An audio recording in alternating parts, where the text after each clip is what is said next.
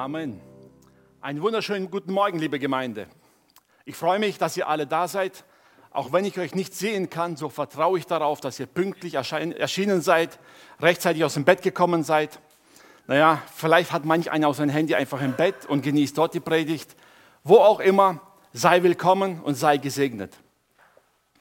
Vorab mal einfach eine kurze Info. Ich weiß, es ist umständlich und es ist nicht das, was wir als Gemeinde gewöhnt sind. Aber wir vergeben unser Bestes, um euch zu informieren, damit ihr auf dem Laufenden bleibt. Wir schicken dir jede Woche einmal so die Kurznachrichten raus mit den aktuellen Infos. Falls du die bis jetzt nicht bekommen hast, aus irgendeinem Grund, dann schnapp dir deinen Gruppenleiter. Also ich, du kannst nicht persönlich machen, leider momentan, aber du kannst mir kurz eine Nachricht schicken. Bestimmt gibt es irgendwo so ein Emoji, wo man jemanden am Kragen schütteln kann und sagen, hey, wo bleiben die Nachrichten? Ich will es auch wissen. Und da versuchen wir euch einfach auf dem Laufenden zu halten. Ich bin Gott dankbar dafür, dass die Gemeinde wächst und gedeiht und dass die Arbeit weitergeht. Ich habe heute ein Thema, das mich etwas bewegt hat. Eigentlich schon längere Zeit und erstaunlicherweise habe ich ausgerechnet diese Woche noch ein paar E-Mails und Infos bekommen und ein paar Clips zugesendet bekommen, wo man mir fragte, was meinst du dazu? Und im Grunde genommen geht es immer um das gleiche Thema.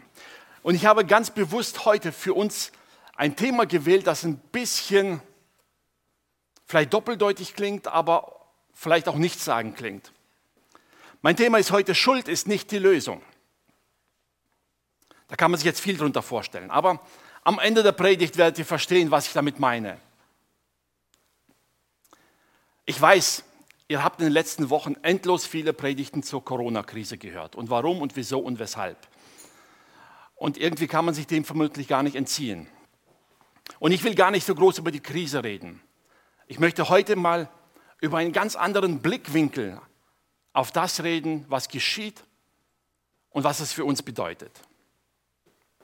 Wisst ihr, in jeder Krise, egal wann und wo, ob es persönlich ist, ob es generell allgemein ist, ob es eine Krise ist, die nur ein paar Leute betrifft oder die ganze Welt. Es gibt immer zwei Fragen, die die Menschen am meisten und am schnellsten beschäftigen. Und diese Fragen sind ganz einfach eigentlich.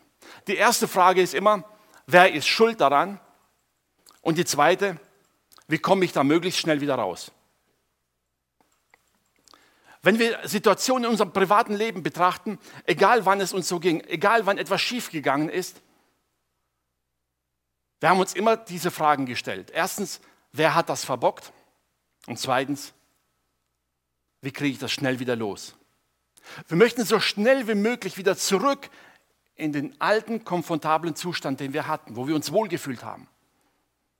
Wir möchten uns nicht mit neuen Problemen beschäftigen, die haben wir genug. Und vor allem die Frage der Schuld, das ist etwas, was uns immer bewegt.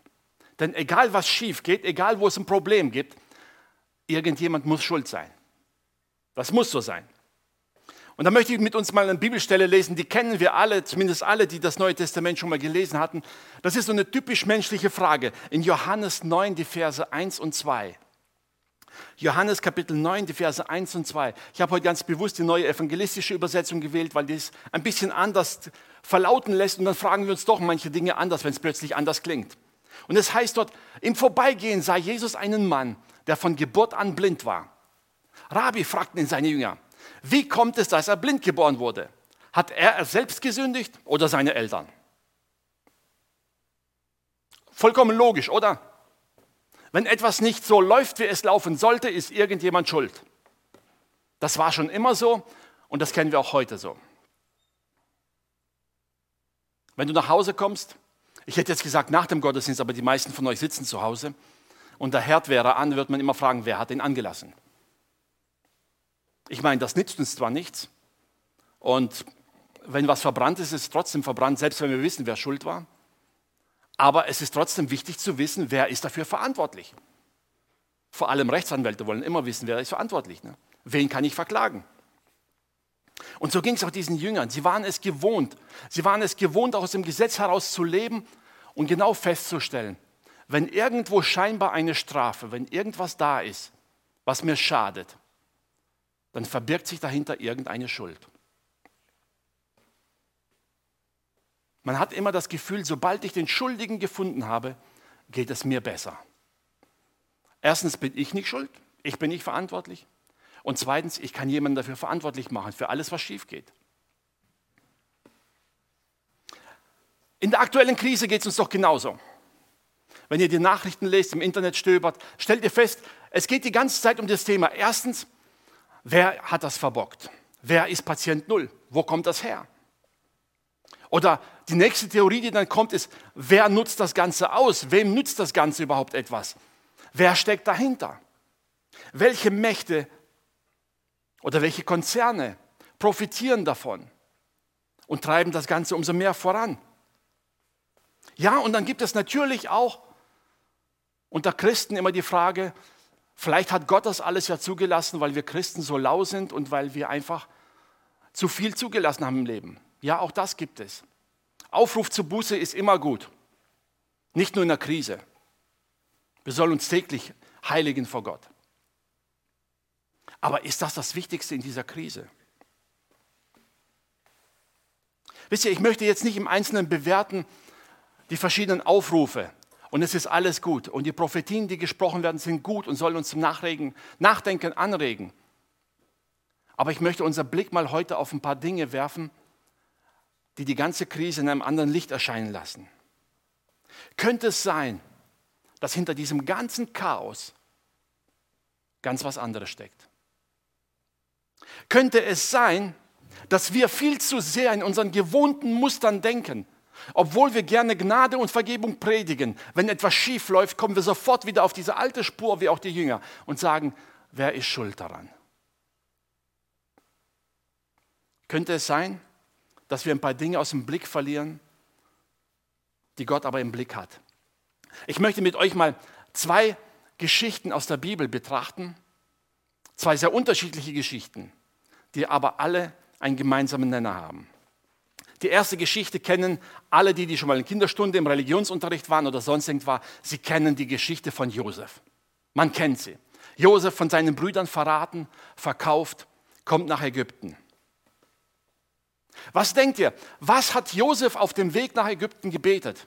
Er kannte seinen Gott, er hat gebetet. Hat er gebetet, Herr, mach mich erfolgreich und segne mich in Ägypten? Ich glaube nicht. Er hat gebetet, Herr, schenke meinen Befreier, der mich wieder nach Hause bringt, nach Hause zu meinem Vater, wo ich verwöhnt wurde, wo es mir gut geht und wo ich träumen kann, meine Träume und hoffen, dass meine Träume irgendwann in Erfüllung gehen. Es gibt eine Bibelstelle, die über Josefs Leben alles eigentlich aussagt. 1. Mose, Kapitel 50, Vers 20. Und da sagt Mose zu seinen Brüdern, ihr hattet zwar Böses mit mir vor, aber Gott hat es zum Guten gewendet, um zu erreichen, was heute geschieht, ein großes Volk am Leben zu erhalten. Stellt euch mal vor, zu diesem Zeitpunkt hatten die Brüder von Josef mit ihrem Vater Jakob bereits 17 Jahre in Ägypten gelebt. 17 Jahre lang hatten sie Josef vor Augen. Sie hatten die Versorgung, sie waren gesegnet, sie waren erfolgreich. Es ging ihnen gut, sie haben sich vermehrt. Und 17 Jahre lang lebten sie mit der Angst im Nacken. Was passiert, wenn Josef eines Tages Rache nimmt?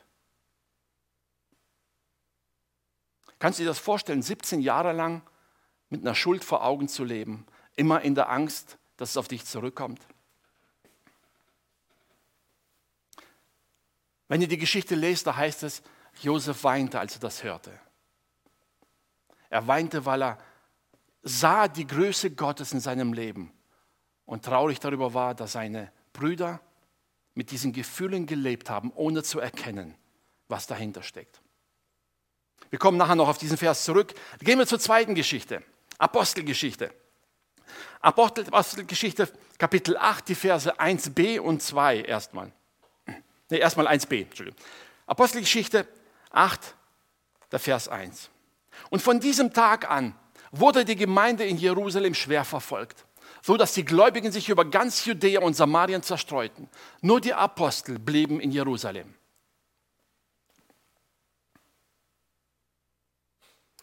Ähm,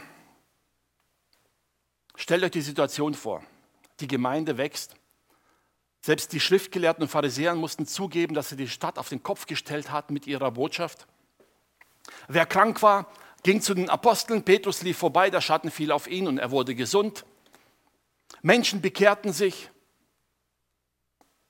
Was will man mehr? Welch ein Segen, welch eine Gnade. Und dann kommt Verfolgung. Lass uns die Verse 3 und 4 noch lesen. Apostelgeschichte 8, 3 und 4. Aber Saulus wollte die Gemeinde vernichten. Überall durchsuchte er die Häuser der Gläubigen und ließ Männer wie Frauen gewaltsam abführen und ins Gefängnis bringen. Die zerstreuten Gläubigen aber machten das Evangelium bekannt. Wisst ihr, vielleicht ist es etwas hart zu sagen, aber gerade in dieser neuen evangelistischen Übersetzung steht als Überschrift zu diesem Abschnitt drinne Verfolgung als Missionsstrategie Gottes. Wer würde sich trauen zu sagen, hey, Gott benutzt Verfolgung, um seine Mission voranzutreiben. Wir haben doch einen lieben, einen guten Gott, der immer das nur gut mit uns meint. Wie kann sowas sein? Nun, ich möchte die Überschrift gar nicht kommentieren. Ich überlasse es dir selber darüber zu entscheiden, wie viel Wahrheit darin steckt oder was du davon annehmen kannst. Mir geht es heute um den anderen Blick auf das Ganze. In beiden Fällen, sowohl bei Josef als auch in der Gemeinde, waren persönliche Einschränkungen, persönliche Verluste ein Bestandteil der Aufgabe, durch die sie Gott durchgeschickt hat. Dem größten Segen ging ein Verzicht voraus. Wisst ihr, ich weiß, wir reden gerne von Segnungen und Gott möchte, dass uns gut geht. Aber wenn der Segen, den Gott uns gibt, uns daran hindert, den Auftrag zu erfüllen, den Gott uns gegeben hat, dann wird Gott diesen Segen mal für eine Zeit lang beiseite stellen. Er nimmt ihn dir nicht weg. Er macht nur nicht sichtbar. Damit du ihn nachher wieder umso mehr genießen kannst. Gott möchte dich segnen. Gott möchte dir wirklich in deinem Leben die Fülle schenken. Aber manchmal ruhen wir uns auf den ersten kleinen Segnungen schon so gut aus, dass wir gar nicht weitergehen wollen. Aber Gottes Auftrag ist größer. Gott will mehr für dein Leben. Gott möchte dich in eine Fülle hineinbringen, die du in deinem alten Leben niemals erreicht hättest. Josef hätte bei seinem Vater Jakob sein Leben lang träumen können, die tollsten Dinge. Das, was er wirklich erlebt hat mit Gott, hätte er nie erlebt, wenn er nicht nach Ägypten gekommen wäre. Und freiwillig wäre Josef wahrscheinlich nicht nach Ägypten gegangen. Die Gemeinde in Jerusalem hätte sich freiwillig nicht getrennt. Sie waren so überaus gesegnet. Sie haben Freude daran gehabt. Sie haben erlebt, wie Gott sie segnet. Warum sollen sie weggehen? Es ist doch perfekt alles. Aber Jesus hatte zu den Jüngern gesagt, erst in Jerusalem, dann in ganz Judäa und dann bis an die Enden der Erde.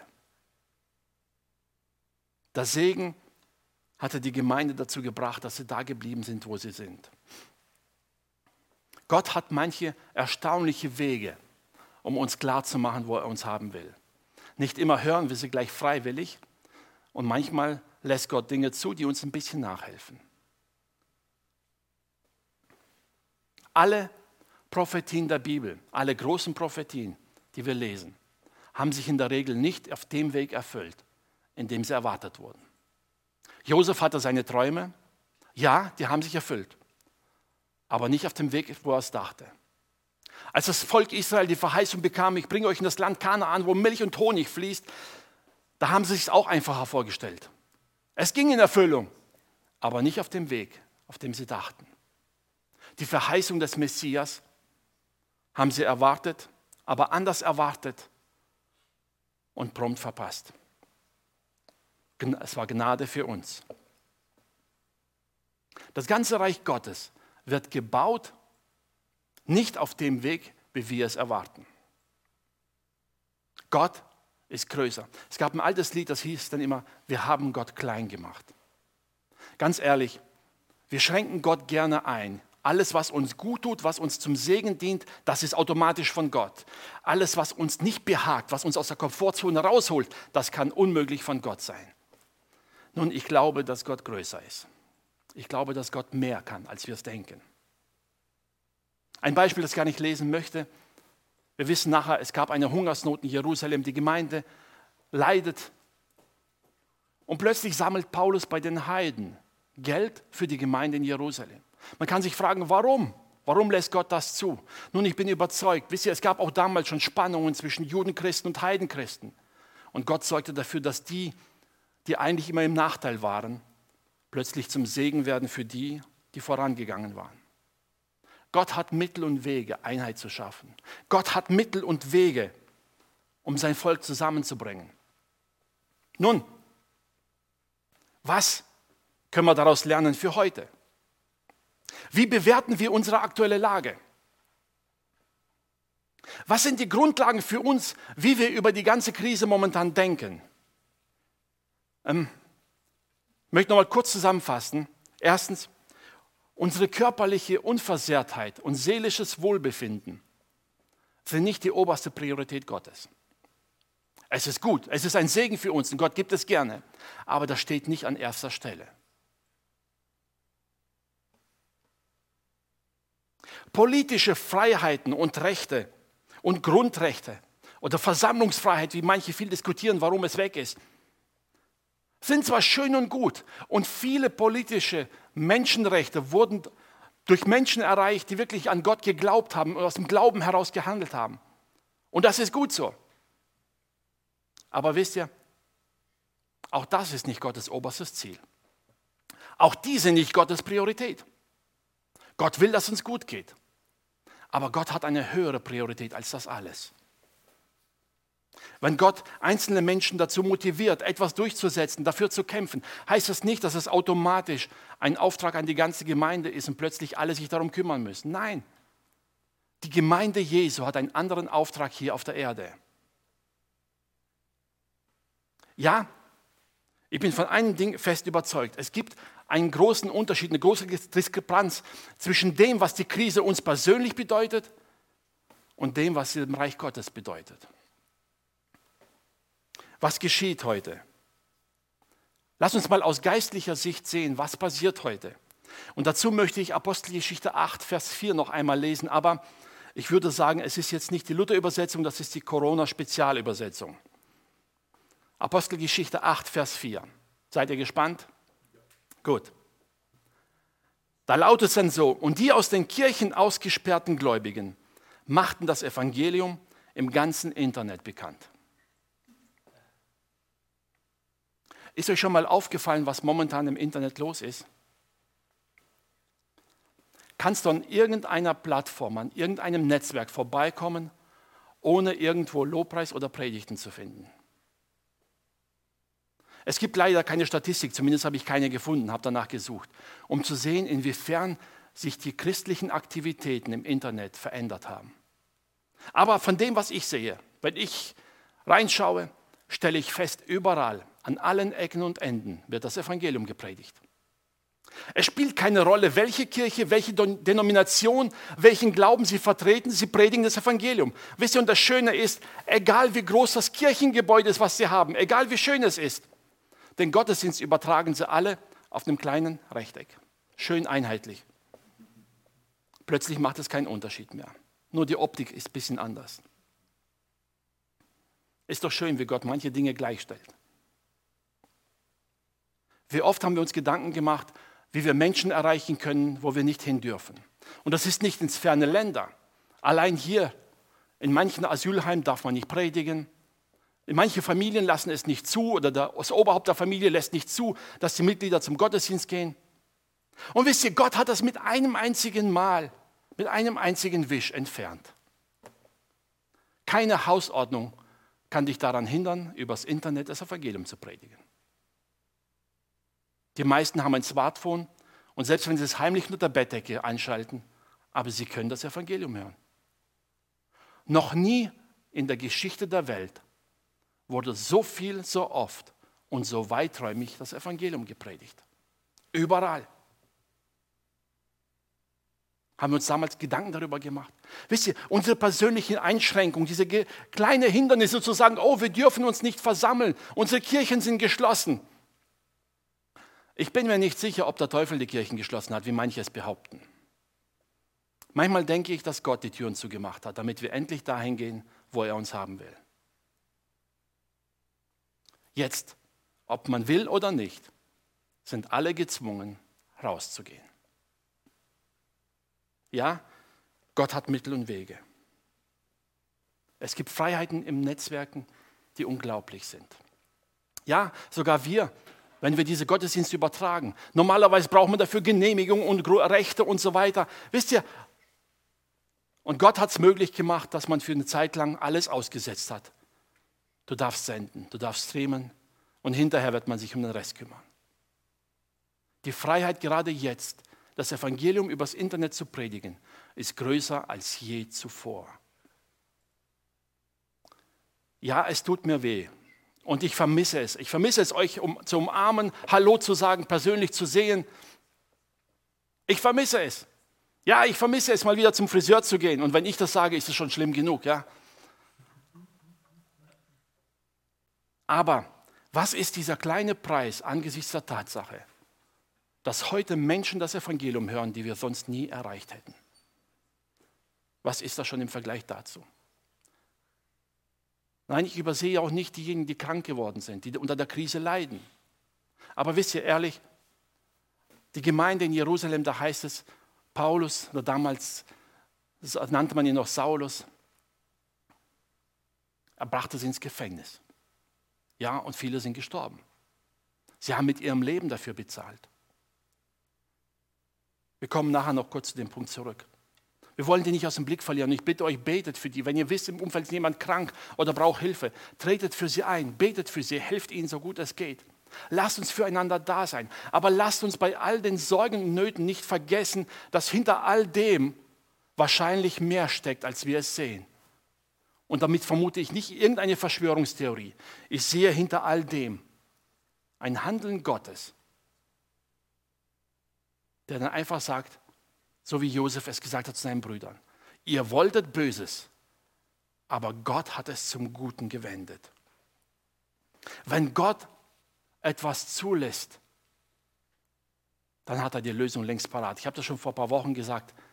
Wisst ihr, wenn wir anfangen zu beten, dass Gott eine Lösung schenkt, dann hat Gott die Lösung schon längst parat. Er muss sie nicht erst kreieren. Er muss nicht erst etwas Neues schaffen. Er muss nicht erst mal hergehen und sich überlegen, wie könnte man das Problem lösen. Nein, die Lösung ist schon längst da. Und dein Gebet ist ein Teil davon. Gott zerbricht gerade alte Strukturen. Wisst ihr, wir haben eine Glaubensfreiheit. Nicht nur in Bezug auf das Predigen, sondern sind wir mal auch ehrlich. Wir Christen engen uns auch manchmal selber gerne ein. Wir hören das, was wir hören wollen. Und dann bilden wir uns so ein gewisses Vorurteil über Menschen in anderen Gemeinden, wie die wohl sind. Aber hinzugehen und es mal anzuhören, was die so machen, das würden wir uns doch nicht trauen. Das ist ja fast wie Fremdgehen, wenn man woanders hingeht. Das Schöne ist, du kannst jetzt daheim sitzen und dir den ganzen Sonntag über Predigten von allen Kirchen und allen Denominationen anhören. Tu das, was Paulus sagt. Prüfe alles, das Gute behalte. Aber du wirst feststellen, Überall sind Menschen, die von ganzem Herzen Gott suchen. Vielleicht sehen sie Dinge nicht ganz so, wie ich es oder du es siehst. Aber was soll's? Dafür erkennen wir viele Dinge nicht, die sie erkannt haben. Das spielt keine Rolle. Gott will dich erfüllen und mit dem, was er dir gegeben hat, will er dich gebrauchen. Gerade jetzt in der Zeit, wo scheinbar alles eingeengt ist. Aber aus Gottes Sicht ist eine Offenheit da wie nie zuvor. Noch nie zuvor habe ich erlebt, dass Menschen in unserem Land so offen fürs Evangelium waren wie jetzt. Noch nie zuvor habe ich erlebt, dass selbst äh, Politiker öffentlich zum Gebet aufrufen. Noch nie zuvor habe ich gehört, dass Präsidenten irgendwo in der Welt nationale Gebetstage ausrufen. Du magst darüber denken, wie du willst. Aber gab es das jemals in der letzten Geschichte? Ja, die zweite Frage der Krise ist, wie komme ich schnell da wieder raus? Mir fällt es schwer, das heute zu beantworten. Denn die Frage ist, will ich überhaupt zurück zur alten Normalität? Will ich wieder zurück in den kleinen Rahmen? Oder möchte ich lieber beten, Gott, reiß noch mehr Mauern ein, öffne noch mehr Türen, lass uns noch mehr Menschen erreichen. Lass die Menschen noch viel mehr das Bewusstsein erlangen, dass sie dich brauchen, dass sie abhängig sind von dir. Paulus sagte an die Gemeinde in Korinth ein paar interessante Verse. Und aus heutiger Sicht können wir die vielleicht viel besser nachvollziehen als je zuvor. Und lass uns mal lesen. Das ist 2. Korinther Kapitel 4, die Verse 15 bis 18. 2. Korinther 4, die Verse 15 bis 18. Das alles geschieht für euch, damit immer mehr Menschen von der Gnade Gottes erreicht werden und dem Dank zur Ehre Gottes vervielfachen.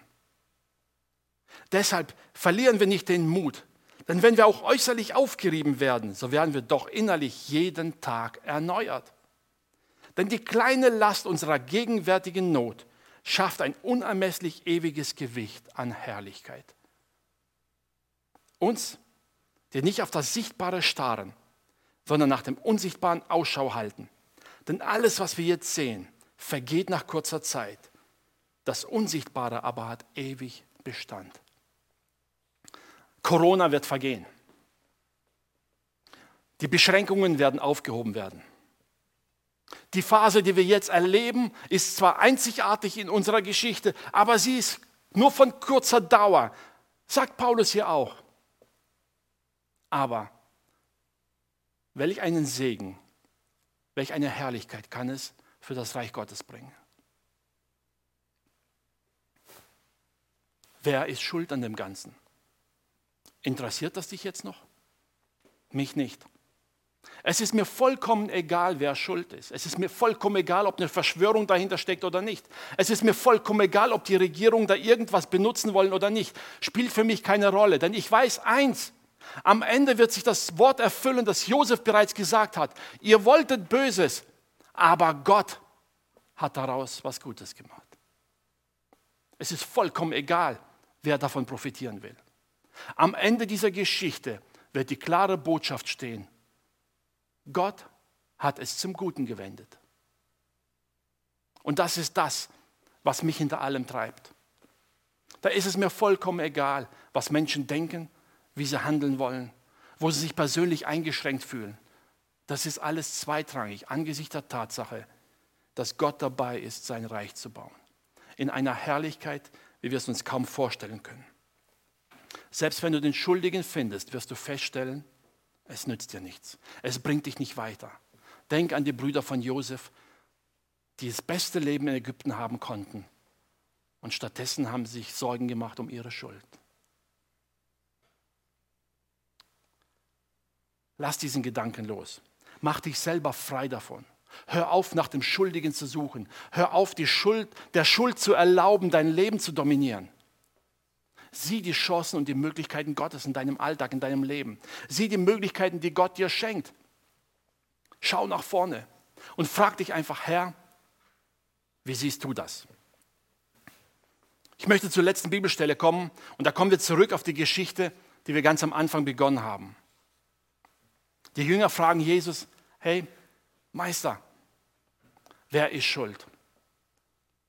Wer hat das zu verantworten, dass dieser Mann blind ist? Und dann lesen wir in Johannes Kapitel 9, die Verse 3 bis 5. Jesus antwortete, es hat weder dieser gesündigt noch seine Eltern, sondern es sollen die Werke Gottes offenbar werden an ihm. Wir müssen die Werke dessen wirken, der mich gesandt hat, solange es Tag ist. Es kommt die Nacht, da niemand wirken kann. Solange ich in der Welt bin, bin ich das Licht der Welt. Wisst ihr, eigentlich ist erstaunlich, Jesus geht auf diese Frage gar nicht ein. Und er sagt den Leuten, es ist unwichtig, wer schuld ist. Die Frage ist, was kann Gott in dieser Situation tun? Was kann Gott daraus machen?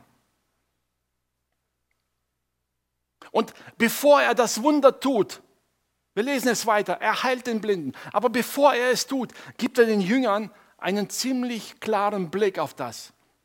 Und er sagt, Wir müssen nicht die Schuld suchen, sondern wir müssen die Werke dessen tun, der mich gesandt hat. Gott hat dir einen Auftrag in deinem Leben gegeben. Gott hat eine Berufung auf dein Leben gelegt. Gott möchte mit dir etwas bewirken. Und das ist nicht herauszufinden, wer schuld ist. Das ist nicht dein Auftrag, auch nicht meiner. Wir sollen die Werke dessen tun, der uns berufen hat, solange es Tag ist.